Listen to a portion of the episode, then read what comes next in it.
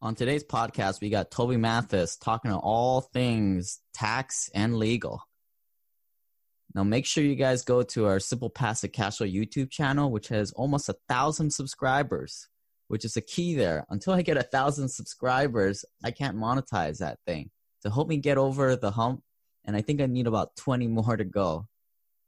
And also go to the website and grab that 2018 single family home analyzer that I've been updating and if you guys haven't gotten that, you need to get your hands on it. And if you guys are interested in the cocoa farms that I recently visited, give me an email at lane at simplepassivecashflow.com. This is a story about a dude named Lane. He moved to the mainland and bought one place to stay. And then one day he went try to rent them out. And then he became one real investor man. Hey, Simple Passive Cash Flows listeners. Today I got Toby Mathis on the line. I'm glad to be here and uh, get to talk to your folks. So that cat in the background is not CG; it's it's the real thing. yeah, no, I have my cat. That's his name is actually Clint. Believe it or not, that's uh, my business partner got him for me and named it after himself. If you knew Clint, you would uh, understand. Yeah. So Toby uh, Mathis is partner of uh, Anderson Advisors, and his his partner there is Clint Coons up there in Washington. Toby's calling from Vegas right now, and he, his mm-hmm. book, if you guys want to check it out, is Tax Wise Business Ownership. And we're gonna be talking. I've got I've, I've got you for what about thirty, little over thirty minutes, and we're just gonna hammer out some start of the year tax planning tips. Mm-hmm. Maybe talk through some bigger concepts that I'm a little confused on. So I'm thinking everybody else is. That's if you guys want to check out the cat, go to the YouTube channel and check out this feed there for those of you in podcast land. Toby decided to dress up for us tonight. He's wearing a very, very sharp suit there. He's very lawyer esque of him. Which only, um, I'm not wearing any pants though. More so to check out the YouTube video. Yeah. so let's get into it. And um, the reason I like Toby is he's not one of these guys that says giggles to himself and says it's depends. It drives me crazy when professionals say it depends. Like I, I like Toby because he's very straight to the point. With that said, that's kind of starting the high level. Like tax cuts of 2018, right, really shook things up last year. It came out mm-hmm. early of last year. Maybe give us an overhead of 2018 and 2019.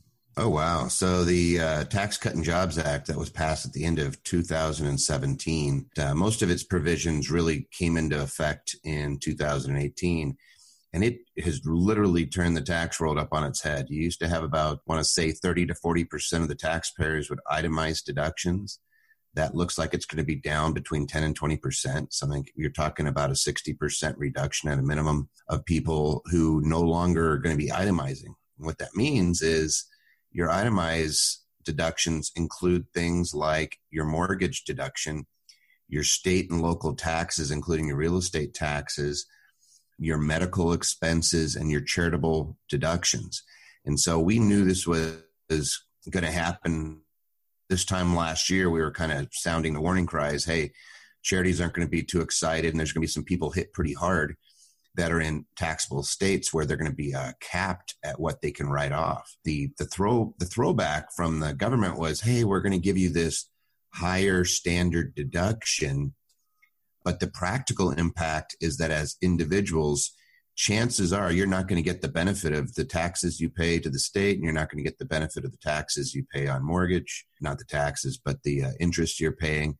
About 90% of taxpayers are going to go to the standard deduction, which uh, in 2018 was $24,000. It's, it's adjusted for inflation, so it's going up a little bit, but just means that we're looking at some pretty significant changes for individual taxpayers.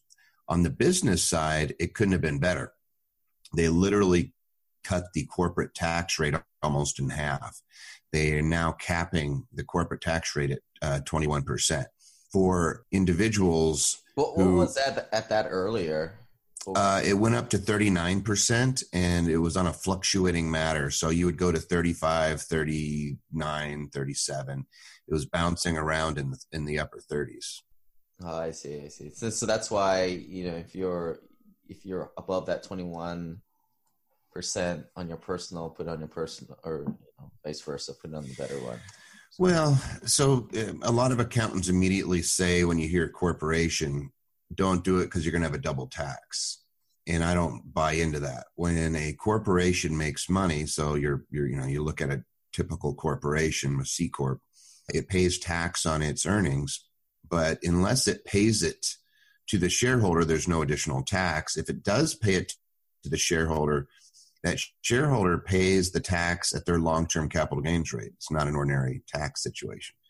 So it's really difficult to hurt yourself now with the corporate tax rates here. It's possible to, to cause yourself to have to pay an extra 1 or 2% in the worst scenario. In the best scenario, you're saving 16, 17, 18 plus percent by having the corporation earn it. So a lot of high income folks that have businesses, for example, they're splitting their income out so that they're keeping their personal income at a at a low enough threshold where they're not in the highest brackets and they're letting the corporation earn a lot more with the idea that they still have control over those funds it's there's there's a lot you can do from a deduction standpoint with a corporation that you can't do with an individual as well and it opens up that whole world including you and I pay for medical expenses we have to exceed right now it's 10% of our adjusted gross income. In 2018 was uh, 7.5 before we can write off a dime. A C corporation can reimburse you 100% of your out of pocket, your copays, your deductibles, and cover your insurance too, deducted against its income. So it's not even close. And by the way, your medical deductions would be part of your standard deduction. So again, it would be on your schedule A. So you'd have to see whether or not you even get a benefit, even if you did exceed your adjusted gross income floor. 90% of the time, it gives you zero benefit. And so I can just say, hey, having that C corporation floating around ends up being a pretty nice tax maneuver for certain things like, again, health, medical, dental, vision, all those things can be your best friend. All right. So, kind of backing up, 2019 this year and 2018 is there any differences or is there's there...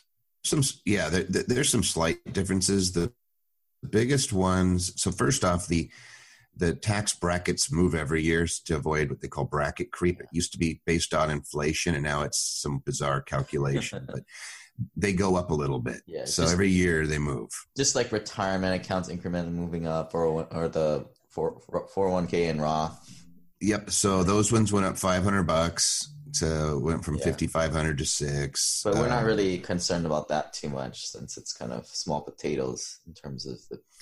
That is small potatoes. The, the uh, one one thing that might have an impact on folks is well, there's the alimony, which is the most bizarre issue I've ever seen. If you get a divorce going forward, your alimony is not deductible. So if you're paying alimony, you're paying tax on that.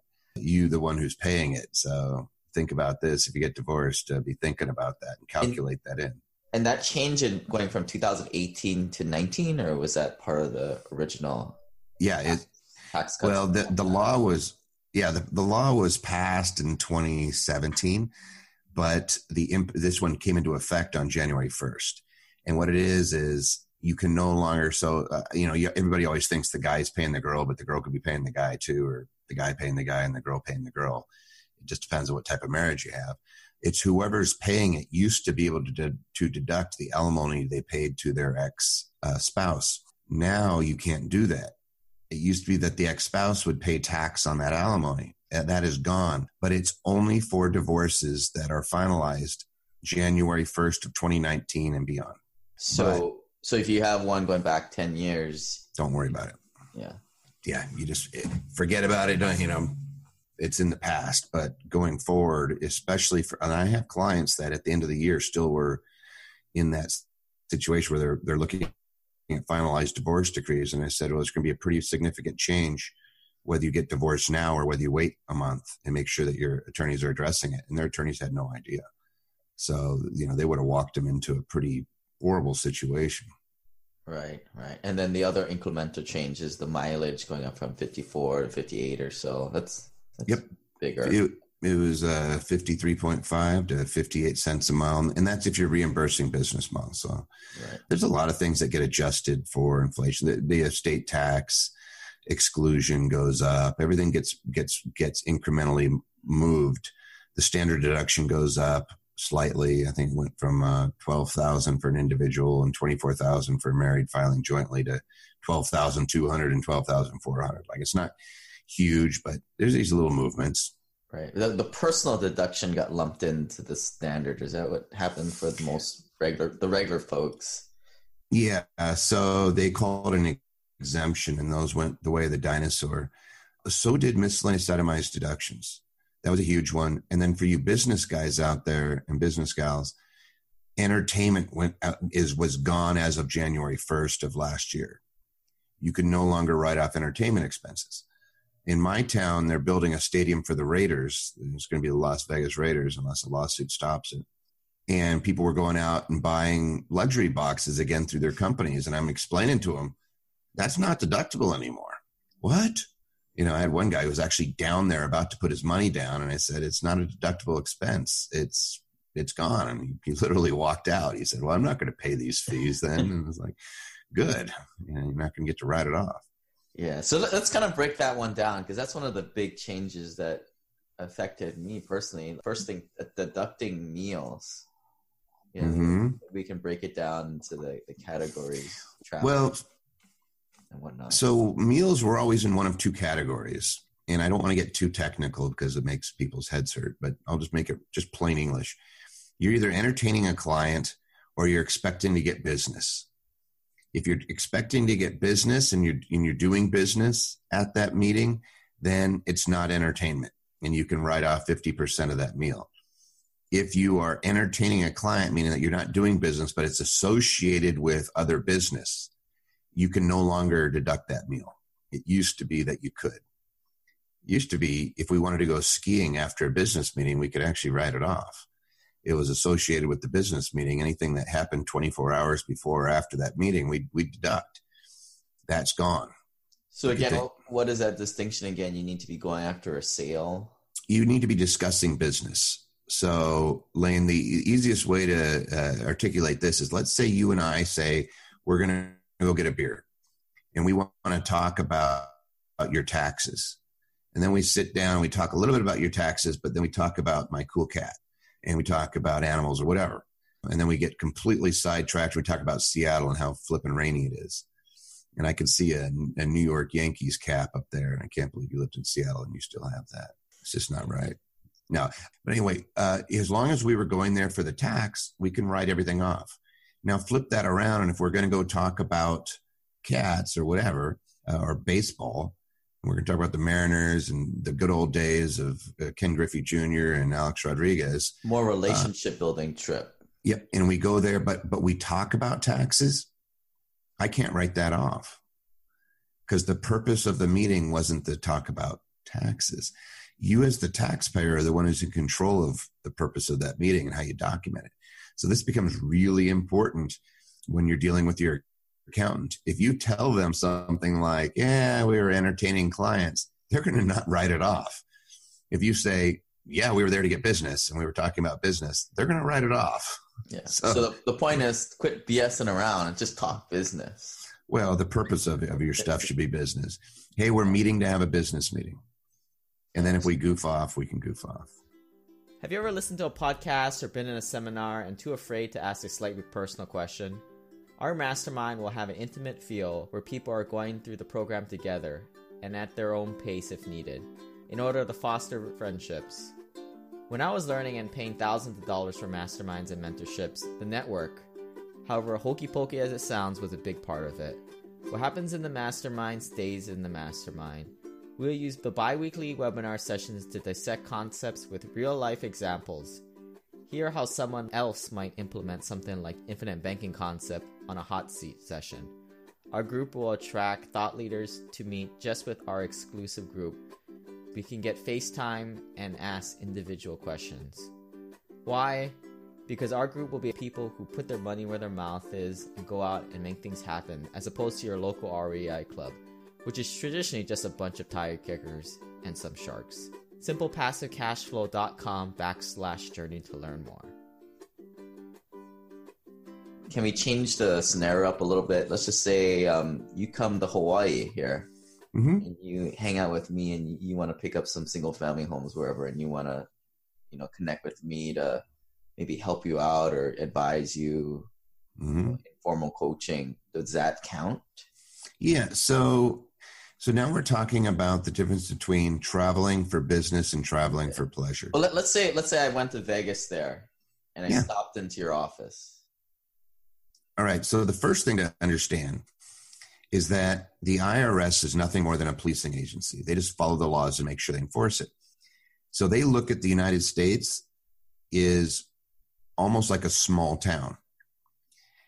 I I could go to we could go to Waikiki just as easy as I go to New York, just as easy as I can go next door.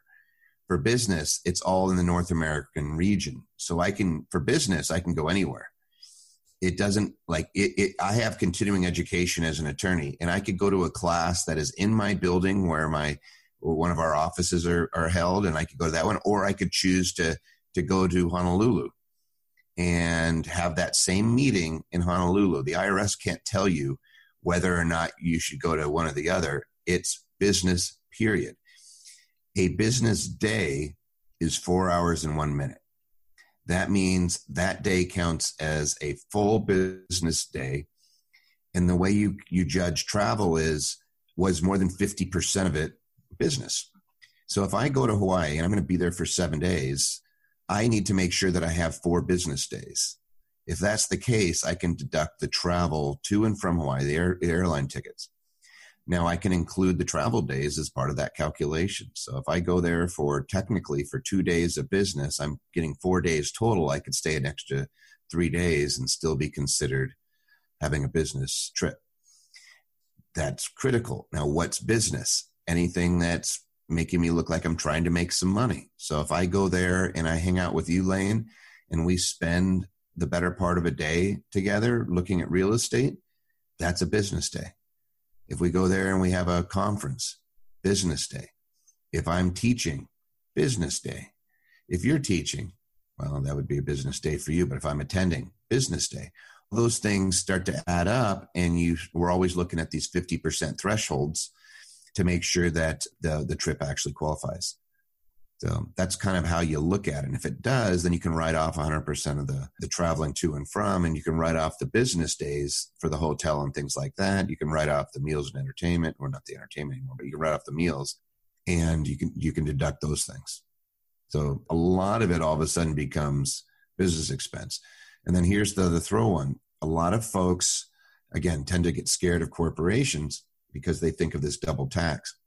If a corporation can't write something off, it's taxable at the corporate rate. But remember, you already spent the money. So it's this, it's just taxable income, but it's not sitting in the corporation, but it's taxed at a flat 21%. And so if you can only write off half the meal, it's much better to let your corporation pay that expense and only get to write off half as opposed to you, where you may be in a higher tax bracket.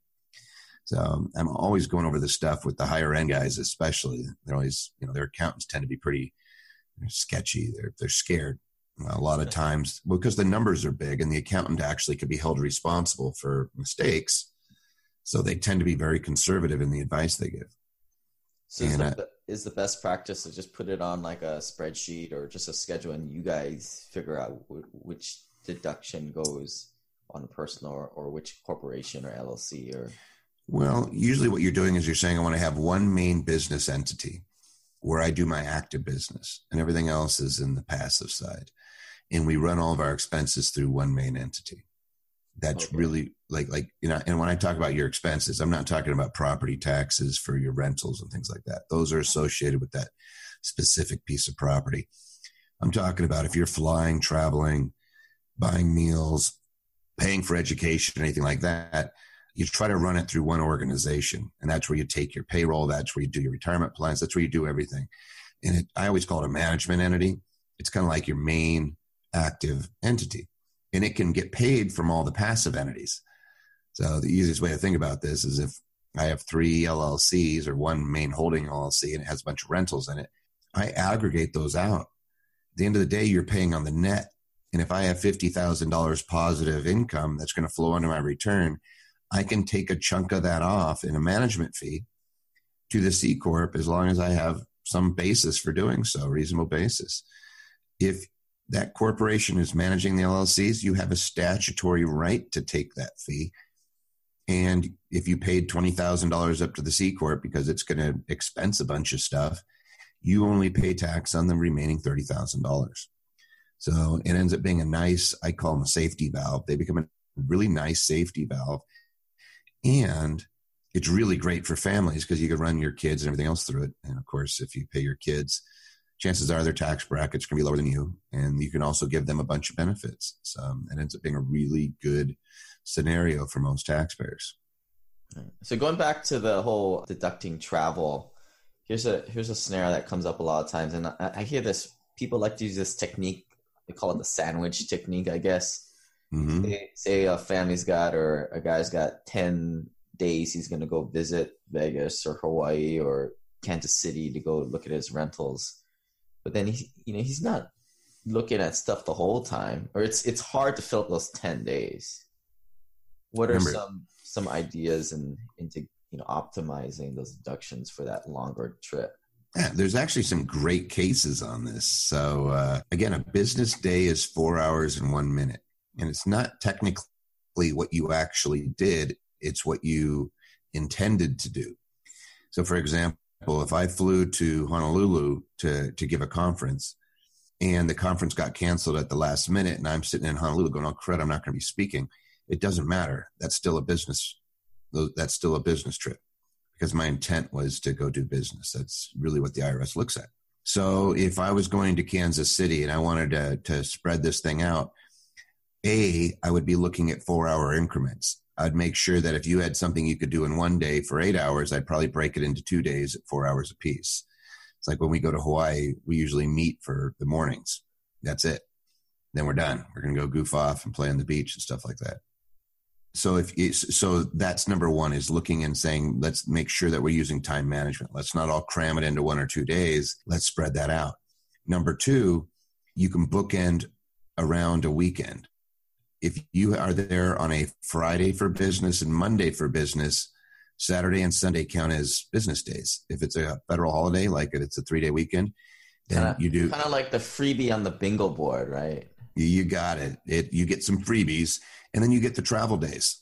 So if I worked Friday and Monday, I would have Thursday, Friday, Saturday, Sunday, Monday, Tuesday is business days because I get the travel days too. I'm up to six business days. I could stay an extra five days, and I only actually did two business days. So that's how it works.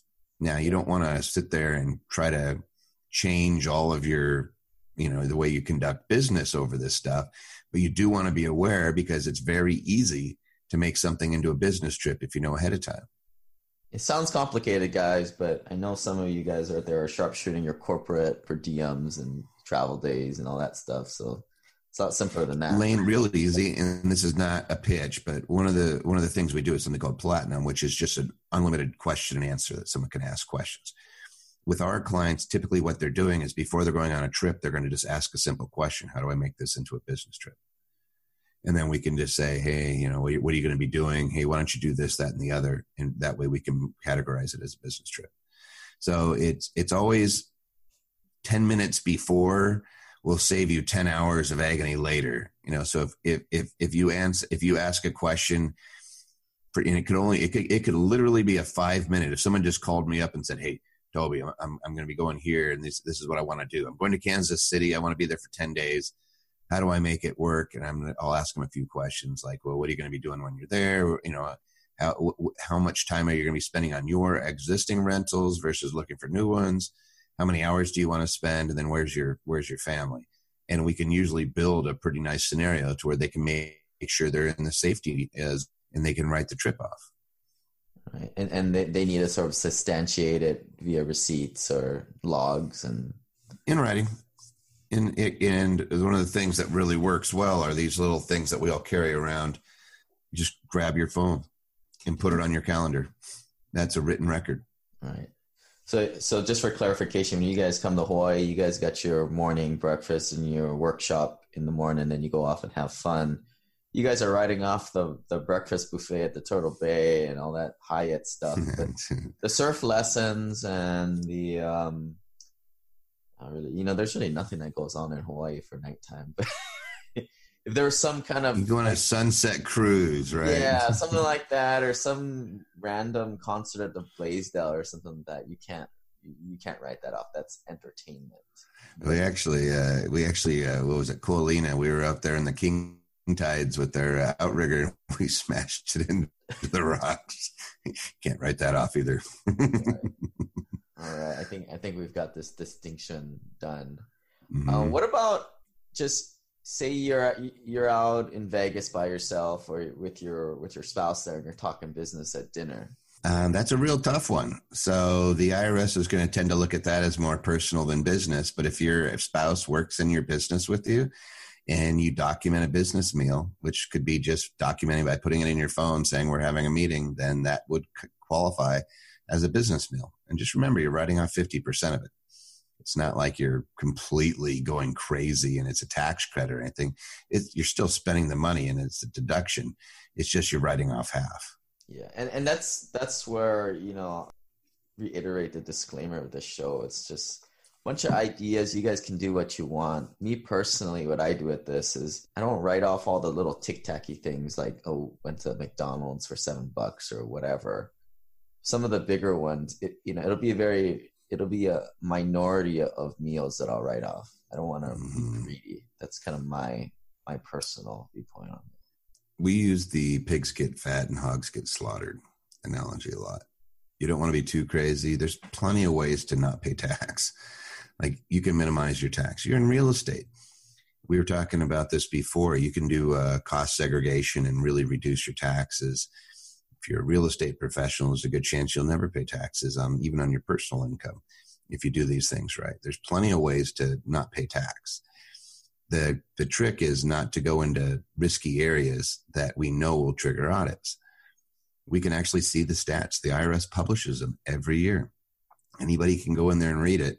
Sometimes it'll look like gibberish, but if you understand how to read what the forms are and you, you look at the examination rates and what they're examining and whether it's field audits or correspondence, you can you can make a pretty good educated decision as to what your risk is. And if it's a fraction of a, a fraction of one percent, you're not worried. Yeah, so let, let's kind of talk about that a little bit because I think a lot of a lot of listeners are more passive investors. So, you know, they're mm-hmm. writing off their trips when they go to you know Birmingham or you know when they talk when they come and hang out with me in, in Hawaii or whatnot. Mhm. They're always a little bit scared, right? But l- what happens actually in an audit? Yeah. uh, First off, don't be scared.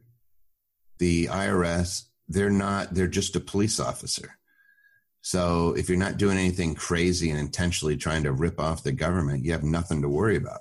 They're just trying to enforce the laws. They don't want to go to tax court or do any of these other things. They want to have like, hey, just making sure that you're not doing anything too crazy and that you keep record. That's really what it is. When you get go through an audit, I've been through uh, so many uh, even on our companies, we're a pretty large company. And so that's one of the things that's going to get you audited is if you make a lot of money, chances are you're going to get audited. If you make very little money and you take an earned income credit, you're probably going to get audited. If you're in the middle, you're probably never going to get audited. You know, so there's just certain areas where, where they keep, they seem to go. But in an audit, all they're doing is spot checking to make sure that you're keeping books and records.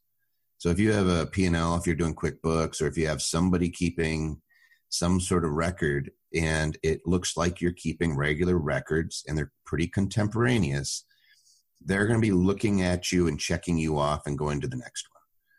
It's not like they sit there and dig in on every taxpayer. They just don't do that. They're just trying to see whether or not your expenses are kind of in the normal category. And so usually they're looking for the outlier who does something really odd. So, for example, I have an attorney in Georgia that wrote off real estate losses. He had about $80 million worth of commercial real estate and he cost segged them and offset about $3 million of his personal income, he and his spouse. His spouse qualified as a real estate professional. The IRS looked into it because it was such a large amount. And he won, you know, and it was a, it was fine. He got a rubber stamp. You know, he won the audit, is what they would say. But it's not nearly as horrific as people think. If you keep your books and records, that's all they're looking for. And if they're good, they're just going to, and next. If they're bad, now they're going to come see you. And even if you end up with a really horrific result and they assess tax on you, you negotiate it. You go into the Office of Appeals. What people think is that they're negotiating with the uh, auditor. The auditor is nothing more than a calculator. They're trying to as- ascertain how much they think you really should owe. And then once once that's done, then you go in and you say, "Here's my argument. Here's my argument." And you go into their Office of Appeals, and you're talking to a, usually a professional who understands the laws. And you know, auditors are people; they make mistakes too. We've seen some big ones, and you immediately rectify it. Somebody who knows what they're doing looks at it and goes, "Oh, whoa, whoa, whoa, yeah, we made a mistake on this one," and they fix it. It's not something necessarily to be afraid of. It's something to be aware of. And just like a police officer, if they start asking you questions, just be respectful and answer the questions, or get a lawyer or an accountant and say, "Hey, uh, I need someone to help me on this." And the easiest thing we do is we go in there and they ask for a bunch of information. We say, Great, what do you want to see? And then we go back to the client and say, This is what they're looking for. And let's make sure it looks right. And then you go back. We, we I can't think of a single scenario where we've lost an audit, Lane. And we've seen some big ones. We had one that was a $1.3 million penalty assessment against a large oil and gas concern. And we completely eliminated it with one letter. Like they're freaking out and we're looking at them going, eh, they may give you a pass on this one. And they they cannot believe it. And they're like, no, no, this is $1.3 million. They're going to take all of our homes. Da, da, da, da. Like, no, let's just, I think you guys, like, we have a pretty good case of a, of to justify your position. And we wrote one letter and they waived the entire amount. It's like these, it's not a, it's not a monster. It's, you're just dealing with a bit of a bureaucracy and you're just going to be very succinct and give them the information they want to see. And you don't argue with them and you don't make fun of them and you don't, do all that fun stuff that people like to do, or I'm going to really show this auditor something. It's a calculator. Don't don't don't mess with the calculator. They they don't have a sense of humor. They just have buttons. You know, don't push the buttons. right. I always talk about like risks to like the new guy buying that first out of state rental, and I'm like, okay, really, what's the worst that can happen? I'm like, oh. Mm-hmm. Well, I don't know. I was not doing it in the first place. It was just sort of like unknown uh, in a way an audit sort of like that you know like what's the worst that can happen yeah you can lose and pay at one point you pay taxes right? plus penalties and interest yeah. that it unless you're evading so tax avoidance the we have a an old justice uh, who's since passed, but a justice of the Supreme Court, Rehnquist, who literally wrote, "There's nothing wrong with a strategy to avoid the payment of taxes. There's nothing in the Internal Revenue Code that prevents that." you can avoid taxes, but you can't evade them. If you know you owe it, you can't lie and not, you know, you could not pay it and say, oh, I owe it and not pay it and then come up with a payment plan or try to say, hey, please, if, if, if you're insolvent, you don't have to pay your taxes. As long as you told them what you owed, you can literally bankrupt away tax debt. So it's just about being honest. And as long as you're honest, and even if you're pushing it, you're not going to get in any trouble criminally you may get a situation where you have some uh, where they don't agree with your position and they try to impose some sort of penalty. That's the worst case. And the interest isn't all that much. It's half a percent. So it's like 6% a year. So they're giving you, you're basically getting to use your money. And if you're in real estate, chances are you're making more than that return. So like what, what what's there to lose? Not much. You could be pretty aggressive. Yeah, so we're looking at like on the on the magnitude scale of like a few thousand bucks to defend yourself and possibly pay some fees and for most people. If we do the tax return, we actually defend them. So in a lot of firms that work with real estate investors specifically, you know, I'm going to give you a caveat. Make sure that you're working with a firm that actually invests in real estate if you are a real estate investor. Like don't get the accountant that doesn't do what you do because there's nuances to owning real estate. Clint and I have over 100 properties. We know what it's like. We have warehouses, commercial, and single family residences all over the place. I know what it's like.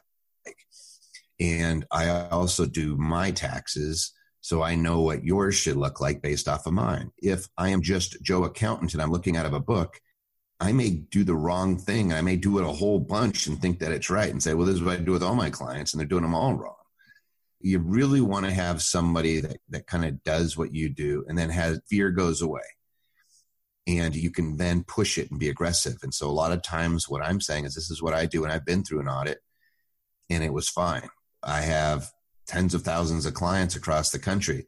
This is what we do with them.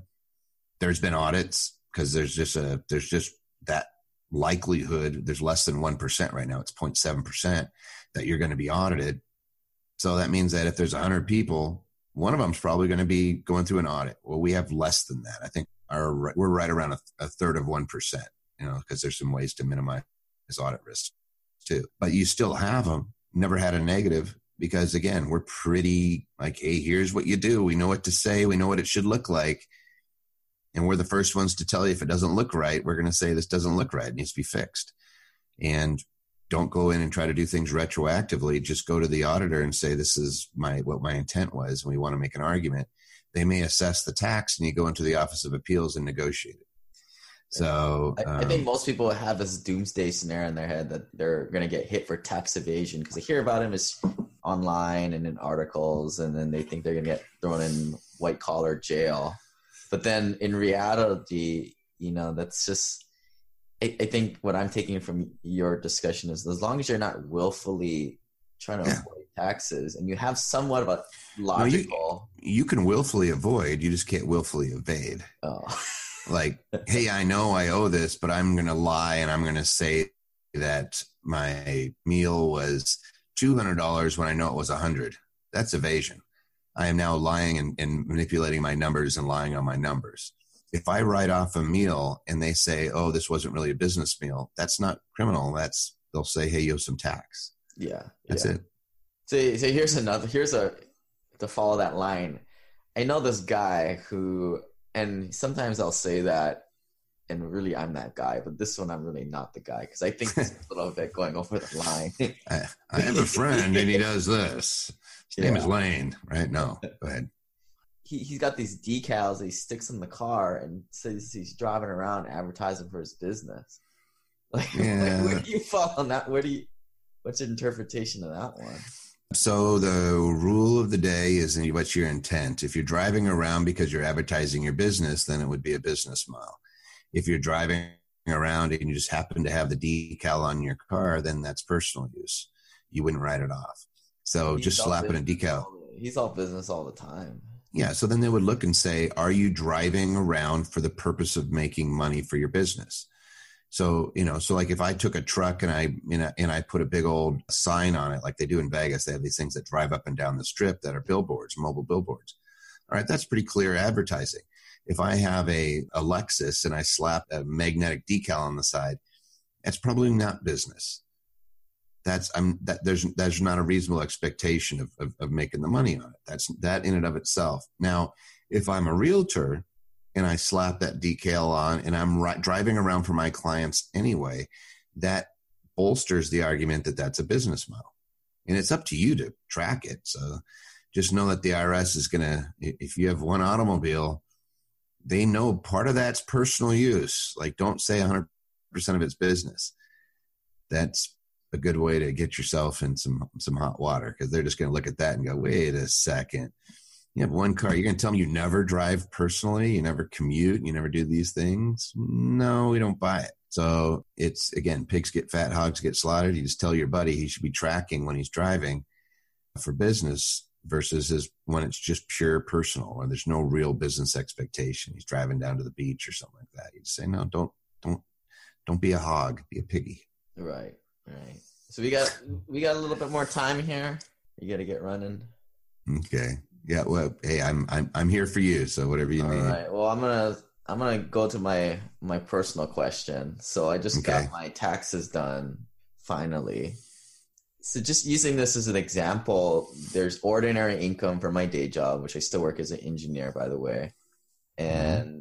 my passive losses from deductions from all my single family homes and my my syndications it looks mm-hmm. like what happened is they brought over about what 25,000 from my my deductions over to my ordinary yeah so so the way it works is we have something called passive activity loss rules so if you are in a passive activity those that income always can offset other passive income so if i make money in real estate then my real estate losses or deductions can offset that first if my deductions exceed my income, creating a situation where there's losses. So, like in real estate, it's very easy to create losses because we have depreciation.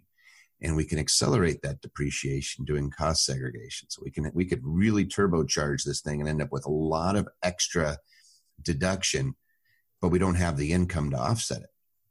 So we're like, oh crud! Now we end up with a bunch of passive loss. Yeah. Most people, you can't take it.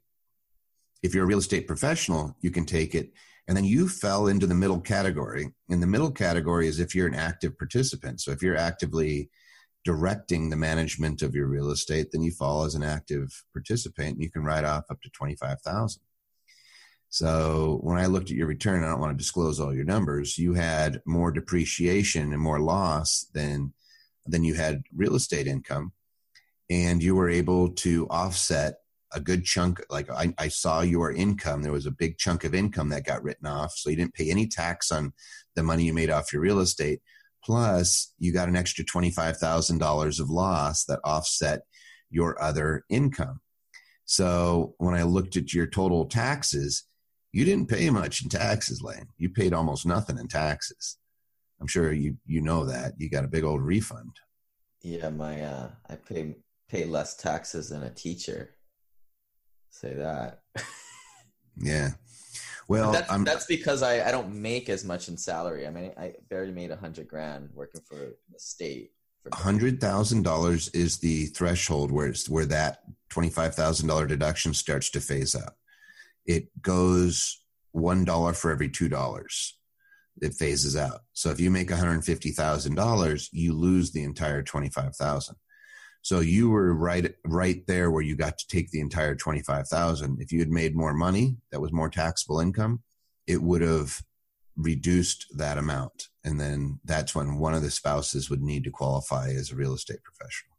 Right. Don't you love stuff like that? It just makes your head hurt, and you know, you're not God bless it. So I think I think I had like about fifty thousand dollars of passive losses, and I was only going to take twenty five of it was the cap that I could.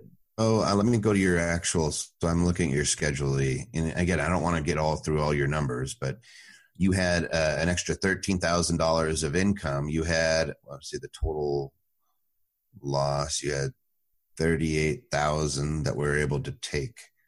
So you had your twenty-five plus the thirteen that you were able to take. So you're able to take thirty-eight thousand dollars of of loss, which this year was about what you had. You had some carry forward from the previous year that that just keeps carrying forward see if I can find it. So that carry forward gets added to the stuff that I didn't use up this year, the, yep. the remaining it, off the 25. Yeah, it goes into next year. So I'm I'm trying to see where my loss carry forward is. I'm just looking at a lot of numbers. You have a kind of a lengthy return because you have so many pieces of property. You have a pretty extensive Schedule E, is what we call that. Yeah, and that's why I'm trying to get rid of these single family homes because it's just so confusing. Yeah, you had what I think it was was ninety five thousand dollars of passive loss. You had uh, an extra ten thousand dollars of extra income off of passive activities, which created an eighty five thousand dollar total. So you're going to have probably an extra. What's the passive losses carrying forward? So, so we we had another thirteen thousand dollars of other income that was passive. So uh, you're going to have fifty eight thousand dollars. It looks like I think it's of carry forward we were able to take a total of $38,000 of deduction against that. So that, that's pretty good. Yeah. And so we carried through the extra 25,000 onto the return. I shouldn't say we, your accountant carried the extra $25,000 through. And in that offset, I could see your total wages, which is between you and your spouse. Uh, actually, this is just you. So you must have just gotten married. Are you married right now? Planning to. Pardon? Planning to. Oh, see, I'm looking at this going where I'm, I'm, thinking that you're married, and I'm looking at this going, this is single. Yeah, this is um, a long um, time ago. This is yeah, 2017. So yeah, you're always going back into the past, and you're. We have a long time before we actually file a return. And for folks out there, I would just say always file an extension. Give yourself as much time as humanly possible to file your tax return. Your taxes are due on April 15th period, so make sure that you've paid if you have an anticipation of, of owing money but this gives us lots of flexibility. There's things we could do to lower your taxes, even even all the way up until September, in many cases, depending on whether you have a business.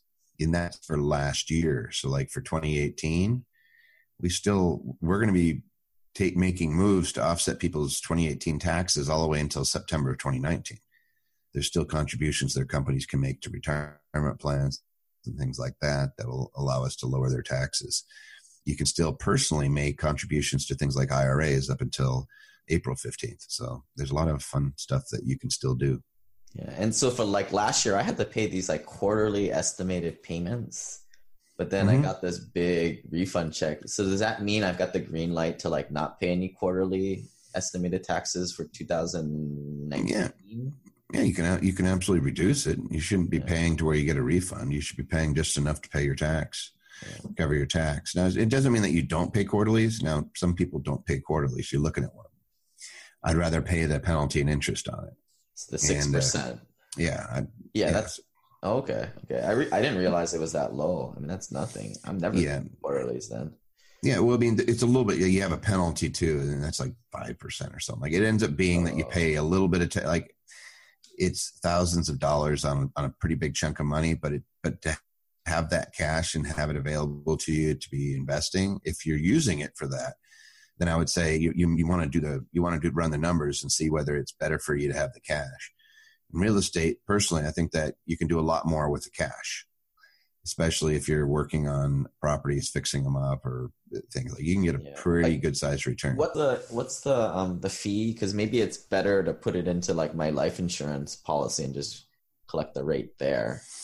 You know, life insurance is based on the S and P for the most part. So if you're doing an IUL, yeah, I think I think my rates it's like a whole life, so it's like a fixed four percent or something like that. Then you're gonna be better off paying your tax. Okay.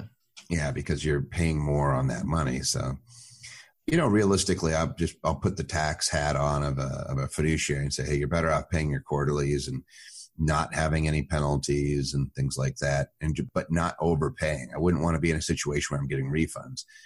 I want to be in a situation where I'm not paying I've paid enough. I paid what I what I thought I was going to pay.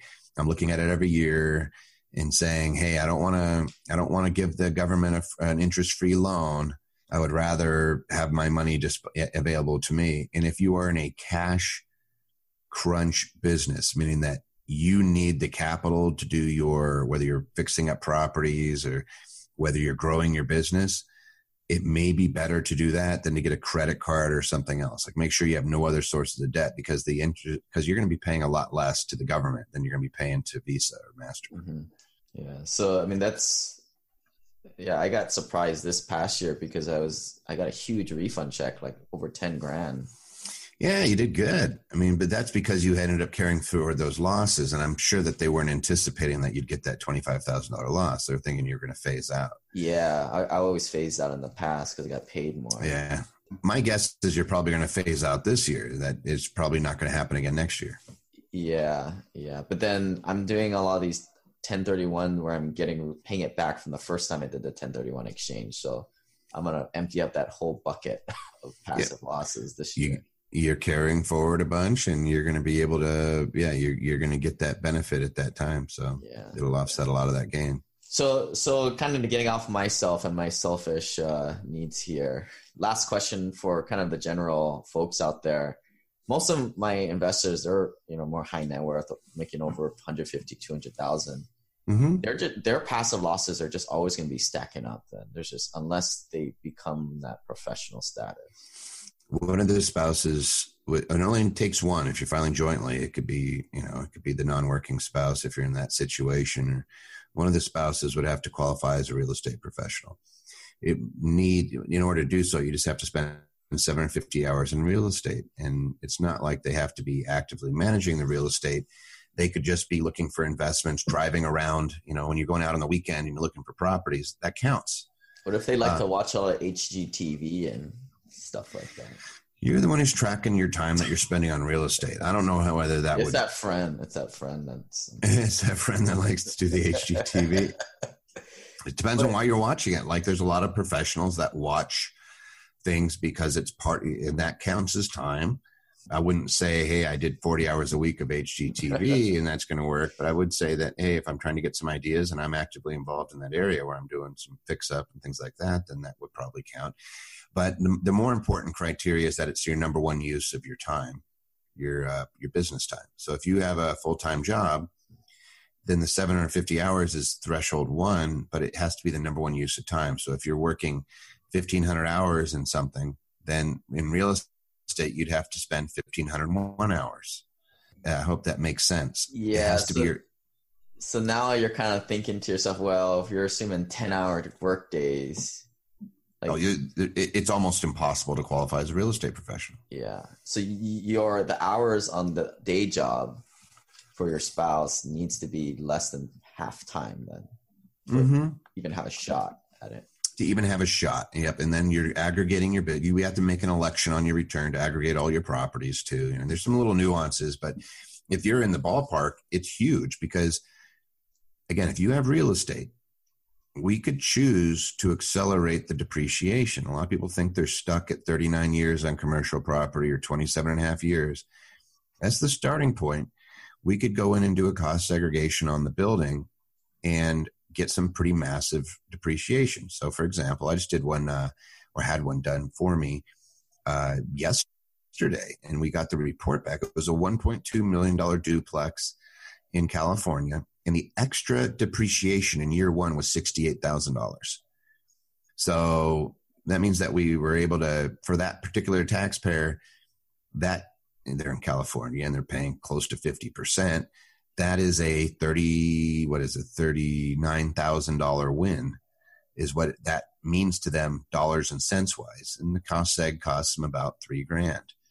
I don't do the cost segregations. I referred out, but the, but the quote on the cost segregation was right around 3000 and they're going to get an extra they're going to save tax wise like actual dollars they're going to save about $38000 next year. You can do that as long if, if if you qualify as a real estate professional or if you have a lots and lots of passive income coming through. So it's always one of those two scenarios. Yeah and in 2018 a lot of people jumped into new newer deals with me. So unfortunately if well you, fortunately or you, fortunately they didn't make any money in the first year if you jumped in the end of the year, but you got some deduction. You get a lot of deductions from the books, and, and you just carry those forward into the following years. I mean, if if I'm a passive investor in something along the lines of a private placement, then probably not going to qualify as a real estate professional. That's what I do, but it's going to offset the income. So let's say I'm getting twenty thousand dollars a year off of that investment or whatever it is I'm not paying tax on it because I have all this depreciation, and other things that are offsetting that income. So it ends up being a nice cash flow position. I have the money, but I don't have to pay tax on it. That's not a bad situation to be in. And that's real estate's kind of unique in that position because that that's literally how it works. You could be generating lots of rents, but having zero taxable income as a result. And if you're uh, a high paid professional, your spouse is the homework assignment for all you listeners is trying to make up a plea case to get them to go part time. So maybe there's a chance that they can be make you guys a real pre- yeah when i look at it and i see lots of losses that are carrying forward then that's where we have that discussion and say hey by the way if one of your spouse if one of you guys qualified here's the amount that it equals right now in your pocket and uh, not to get crazy, but there's some I've seen scenarios where the spouse who was working was making less than that dollar amount. And I said, you know, where you're looking at is like if they quit doing what they were doing and focused on your real estate portfolio, what would that equal?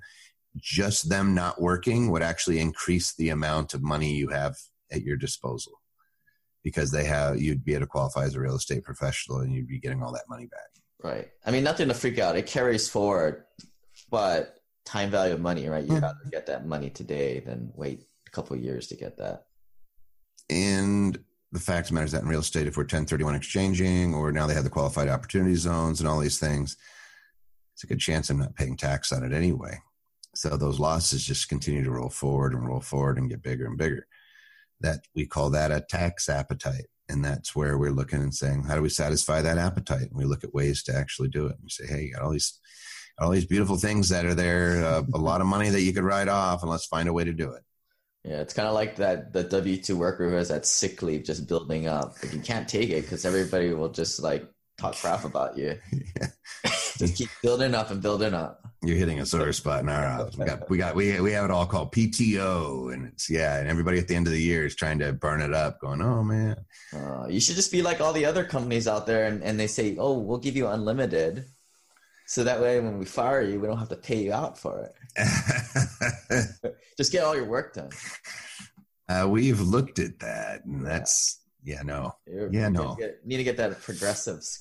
Progressives. we let them roll over a ton of it, but we we actually want them to take the time off. Yeah. There's something about burning people up that just doesn't really work that well when you're, you're trying to grow and maintain. We have about 200 employees, and we've been around for 20 something years. And like the, at the end of the day, I want my I want my people to be healthy. I don't want them to. Sometimes that they'll they'll work themselves into the ground. You're like, no, no, no, no, no, no. You actually need to take some time off and uh, get out of Dodge and, and, and get a little checkup from the neck up in the break. Yeah. We'll we'll send them to you, Lane. They can go sit on a beach somewhere.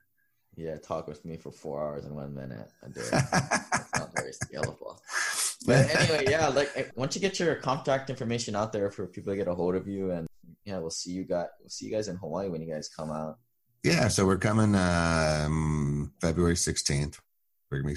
In Lane. We'll talk to you, but you may be speaking at that one too. If it, it looks like the invite's going to be extended, which would be cool for your people. Come watch you. And it's just a really cool thing we're doing with iHeartRadio and some of the local RIAs, uh, really trying to work with the local islanders to help them just because the houses are so flipping expensive on Oahu right now. It's like $800,000 gets you nothing but there's so many places in the country where you can get some huge returns, including like what you do your syndications, and just opening up some eyes to the way it works when you have passive income coming in. So uh, we're big proponents, and I'm a big proponent because I see the results on tax returns of creating multiple streams of passive income. And passive means rents, royalties, dividends, interest, and capital gains, as opposed to just working your butt off for a paycheck and it's not even close in the tax world.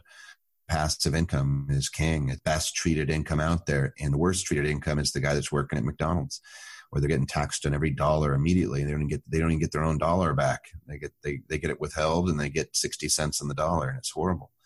So uh, we're going to be there at the Hawaii Convention Center teaching for a day and bringing uh, some different concepts to to the local community to hopefully help them start building up an investment portfolio so they can afford to stay on Oahu. Yeah. So you know, I'm not a big conference type guy. More kind of let's go to the bar and hang out for a little bit, build, build profession relationships there. So no, I get you. there, we'll be there Friday, Friday night before. So I'll come and have buy, a beer with buy you a couple beers, and hopefully you don't takes you longer, takes you shorter than four hours to drink those. I think we'll we'll make do. Yeah. Um, and if anybody ever wants to get a hold of us, uh, 800 706 4741 is 800 706 4741 is the number of the firm. They can always call in and just, uh, you know, mention Lane and we- we'll give you a free risk analysis. You'll have somebody actually walk you through to see whether or not we could actually help you. We do that as a courtesy because Lane's a good guy. yeah. And you're a good guy too, Toby. Thanks for all, thanks for all the help with my return. Hey, it's uh, it's always a little, it's always fun to see somebody's numbers. Yeah. All right, Toby. Well, thanks. Take it easy, man. All right, I'll catch you later.